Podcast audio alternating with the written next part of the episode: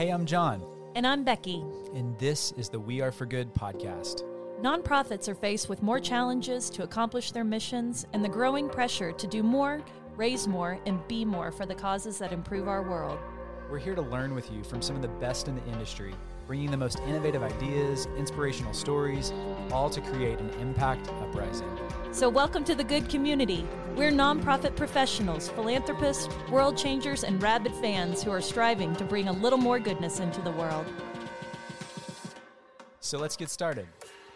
Welcome, welcome. How are you? Becky is literally sitting here writing a thank you note During the intro. during the intro. That is just a slice of who Becky is, though. Oh my gosh. And how it, we really did not plan that because just cracked me up that I'm she was just- 100% present in writing that thank you note. Sorry, just had to say it's that. perfect because it was story. We were saying thank you for a wonderful story. And today is storytelling day. Storytelling day. I mean, again, you can't have a favorite child, but and I really want our my favorite value to be the first one that everyone matters, but storytelling is where my heart is, and you know that. I wish your child was named Story. It would have been really special. Wouldn't that have been hilarious? But Becky, I agree. I mean, since I've known you, story has been like the thread of you and your relationships and how you communicate and how you have really built this incredible career and influence. So I would love for you to dive in, teach us your ways, and I will try to pepper. But you, this is really your jam. It is my jam. And I thought, what better way to start this podcast than with a story? So we're starting in that vein. And I wanted to tell this story about this woman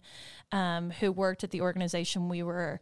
Uh, we had just left to start this company, and it was just such a vivid story um, that stuck with me. And she was um, in her 30s, and sh- it's she and her husband just really wanted to have a baby and they had just been trying for so long to have a child. And if for anyone that's ever been through infertility it is just kind of an isolating stigmatized disease. And when you have something that like that that's on your heart and it's just such a heaviness and, and you can't find a way to get the physical hold of that um, it's just a very isolating thing. And so i remember hearing her story and how she was um, trying for years and years to have this child. And while she was trying to have this child, um, she was giving to our employee campaign and she was giving to the fertility passion. We have a we had a really incredible uh, fertility fertility center at our healthcare organization, and so she's giving to this passion year after year Week after week. after yeah, week. after week as it comes out of her paycheck and just not having success. And then, you know, this is, of course, I'm going to tell a happy story. You know, at year three of the campaign, she ends up, um, she's pregnant and ends up having uh, just this beautiful little girl three weeks before we launched the campaign. And that in itself is a wonderful story. We love hearing stories like that. But the coolest part of that story to me was that when she and her husband went in to the fertility clinic for the first time and they were going to have the first ultrasound and they were going to hear the baby's heartbeat for the very first time, she's sitting there and she's lying it's a saturday morning you know which you have you have no choice of when you mm-hmm. go in on these things. It's a saturday morning it's like 8 a.m she is lying on that exam table and she is looking over to see her baby's heartbeat for the first time and she real sees this green sticker on this ultrasound equipment. And it was the campaign sticker for our employee campaign and it was in that moment that she realized that her gifts from two years before, maybe three years before, had paid for the ultrasound machine that she was now using. Oh my gosh. And to me, that is what the power of philanthropy is and the power of storytelling. How easy is that for her to go out now and talk about why giving is so essential and so important to her because while she was giving to what could have been nameless, faceless patients she never knew, she could have never imagined that she would be on the receiving end of that. And so I just like to sum that up because you know, we have no idea when we're going to need the services of the missions that we are serving. And so it's just bigger than us. And when we can grab hold of those stories and the people who are impacted by it, they're going to stay with us for life. Yeah, because it's just an ultrasound machine on the surface, you know, mm-hmm. that it's just this piece of equipment, but to be able to humanize, and that's something I know we talk all the time about is one of our core values is to humanize um, and tell a great story and so to do that, you put the human at the center of it all. Absolutely. put the story at the center of it all. And, and to me, storytelling is really about vulnerability. Mm-hmm. And that is a space, I would say, the majority of human beings do not like sitting in. It's there's a sense of discomfort. There's a sense of putting yourself out there and not knowing how you're going to be, like how people are going to respond. Um, but we just think that storytelling is the heartbeat of connection. And so if we can tell it just rawly, if we can do it transparently, if we can do it kindly, we really believe we can bring more people in to love our missions. And we've seen that to be true. So. Mm-hmm you know, Becky is a formally trained storyteller, storyteller, storyteller, um, with your communications background. But for somebody like me that you know uses different ways to communicate story and visual, um, you know, more visually bent and whatnot. Um, there's a lot of I think hacks that we could talk through of mm-hmm. where do you start to humanize your story and how do you better you know use it for your cause or your mission or whatever you're trying to do to connect and so there's some tips i know we want to walk through specifically mm-hmm um, that could really get you started. Um, and the first one of them I'll throw out that's one of my favorites is people don't use stock photography. Yes. Now I'm not talking to the one percent of you listening that you have this very very beautiful cause that is very very confidential and you can never show your right you're your absolved. People. Yep, you're absolved. Okay, got it. We don't have to go down that path. Everybody else use real people. People yeah. that you have changed their life, people that have been touched, people's kids that have been touched use those faces. Yes, it costs a little bit of money to get beautiful photography, but that is the heart of it. Beautiful uh, video. Yeah, and Do I it. would even say you don't even have to hire a beautiful photographer. Yeah. We are in an age where everyone's carrying their phone around 100%. in their pocket. Grab that phone, take a picture because we would rather see, you know, so a student from the geology you know school yeah. where we're working at the university rather than the stock photography of someone smiling on a college campus that could be anywhere in the world. We want to see our geology school you know? It just creates again we're humanizing and making that easy connection. I, yes so stock true. photography yep. is a no-no. It's a cuss word in this world. Okay so on writing style. I mean, I think this is something that's very intimidating to people because they think I'm not a writer. I'm not good at putting things down. It we're really if you're a listener, then you can be a writer. Mm-hmm. And so, how are you absorbing um, what's coming in? And our hack is don't write as if you were a corporate robot. You know, there there is such a, a need to polish, and I love that that in this day and age that's sort of going away, and we're talking to each other like human beings. So I mean, write as if you were speaking to a friend. Tell a story the way that you want to hear it. Keep it real. You know, we want to say, we start all of our emails with, hi, friends, or hey there. You know, it's very unorthodox, but that is how we talk. And you are our friend. And think about Humans of New York, which is Becky's oh favorite Instagram. Gosh. It is my favorite. he has the ability to tell a story in a caption. That use of photography and use of just a paragraph can completely cut to your heart and make you stop in your tracks. The day that Brandon Stanton comes on We Are for Good, I'm I'm not going to sleep the night before. I won't. I will be so excited. So what's but another one, John? Also is about how you're selecting your people. And mm-hmm. so I think it's really easy to just default to I'm going to use this leader or this board member but really use these stories that are relatable, you know, to your donor. I would say look at your donor base. You need to be telling the stories of people that you can connect to yeah. that are going to be most like them, that they can see themselves in the story. And so I think that's just an easy hack. Don't default. Don't be the corporate robot that you get you have to do this, you have to do that follow the story, follow where the incredible impact is. And, and I love that, that you brought up leaders because I think there is such a safe space where we think, oh, we've got to put our CEO up there. Oh, we got to put our board chairman. And it's like, stop using your execs as models. Mm-hmm. You know, typically a lot of people will know who they are, but any are they the most important person in your story? I'm going to guess not. You know, we want to put a human face on who we are, and we just don't want it to be necessarily the person that everybody expects. I think the unexpected actually gets a little bit more attention when you're storytelling, when you say, Oh, who is that? How do we know them? I wonder what their story is.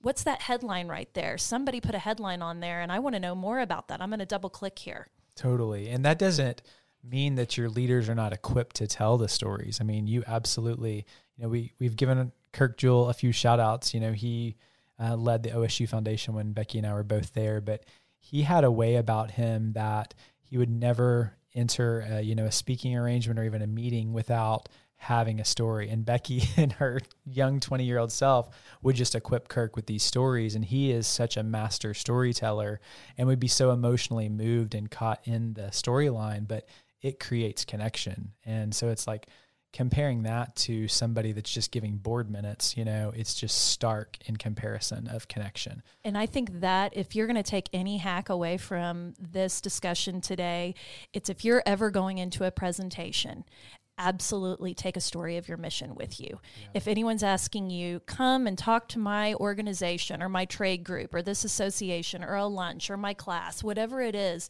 and tell us, do not start out by saying, I'm from I'm so and so from this organization and our mission is. No. Start with I want to tell you a story of hope. Because that's what we're doing and then share a story of someone who is deeply and meaningfully impacted by what you are what your mission is is looking to serve. So I, that is such an easy hack or save it for the very end. Yeah yeah. even best yeah. Totally. So okay this next hack is one of my favorites. Uh, we can call, we call it syndication or multi-channel approach but it takes time to tell a really good story. You know it takes mm-hmm. time to sit down with somebody and be vulnerable and really listen to them and draw those pieces out and write it and document it. So really think about it. And I'm going to quote Gary Vee. If you don't follow Gary Vaynerchuk, he has got so much advice on the social media Brilliant front. Move. Brilliant mind. Mm-hmm. But he is going to challenge you to take any piece of content and replicate it, you know, slice it into 30 different impressions. How can you put this story in your newsletter? It turns into 12 different tweets. It turns into an Instagram post. It turns into something you pin. It turns into a full length video but think about it of where can we put this and use this to reach all audiences. Everyone is not everywhere but somebody is everywhere. So go find them and put it out there in a lot of different ways for people to engage. Don't just think it's they're going to read it in the newsletter.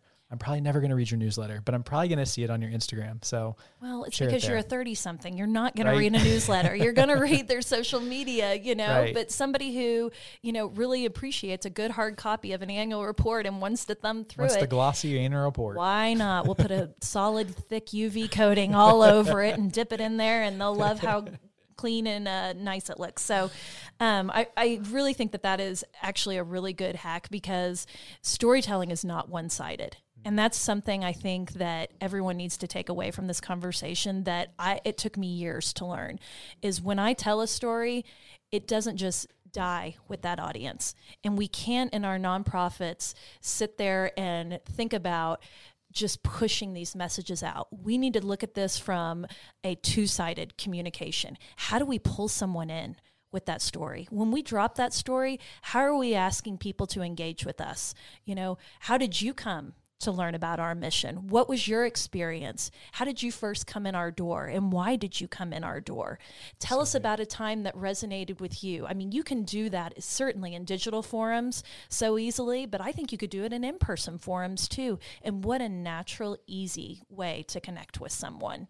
Absolutely. And, you know, a hack, if you're not even on the frontline fundraising side, wherever seat you're at, you have the ability to reach out and just ask about somebody's story. You could be at the front desk of your organization or you could be at the top.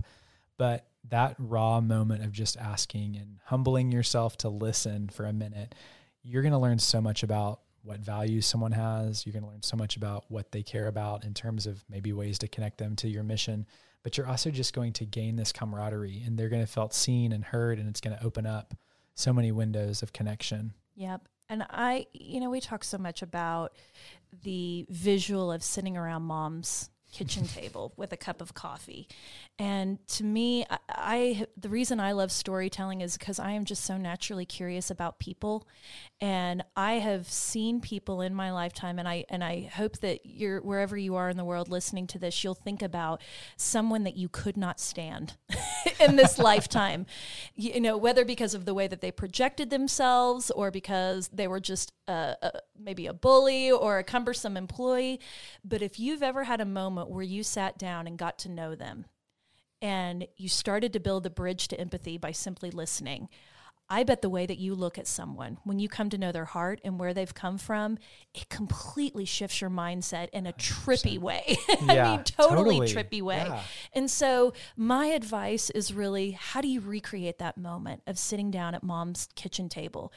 The safety of that space, um, just the rawness and empathy starts there connection starts there. People love to talk to them about themselves. They love to talk about their journeys. If you are a willing and listening ear this is your jam john says this is my jam but i think this is this is ever this can be for everybody Yeah. we are trained listeners in this nonprofit space. We are observers. We look around. We see the things that nobody notices. We listen for the things that nobody notices. And we make those subtle little connections on the back end. Storytelling is simply putting those pieces together and having the wherewithal, the observation to hear everything. While I'm hearing your words, I can hear them, but I also am taking into account how you look when you're saying them. What what is the room like? What am i smelling? What's going on in the background? You know i i want to come into this space with so much reverence because it is a holy space when someone opens up to you.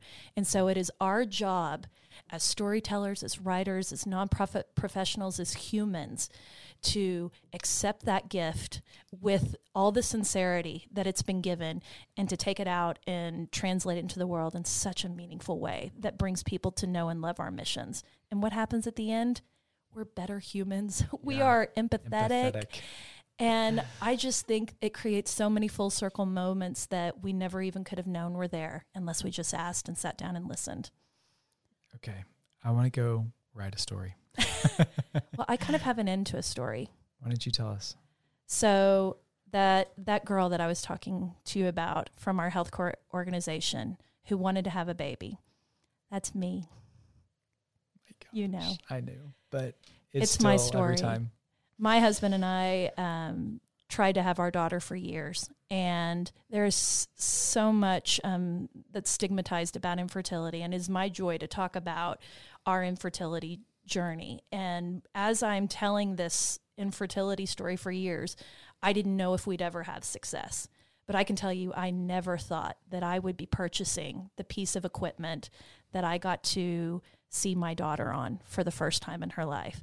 So, Julia Joe Endicott is one of my living, breathing miracles, and she is a story in of itself. And she started with philanthropy, and I had no idea how many of those Julia Joe Endicotts are in your nonprofit today. How many people can you reach out to and make a connection? That's your challenge. So go out, humanize, and tell a great story. Thanks so much for tuning in. We hope this conversation about storytelling has you feeling inspired to simplify and humanize the work we do every day. Becky has created a worksheet to help you get started. Head over to weareforgood.com slash hello to join our mailing list and we'll send it on your way. If you loved what you heard today, would you stop what you're doing and hit subscribe? It really does help more people find us and join our good community. Thanks, friends. I'm Julie Confer, our producer, and our theme song is Sunray by Remy Borsboom. Go rock this week, do-gooders.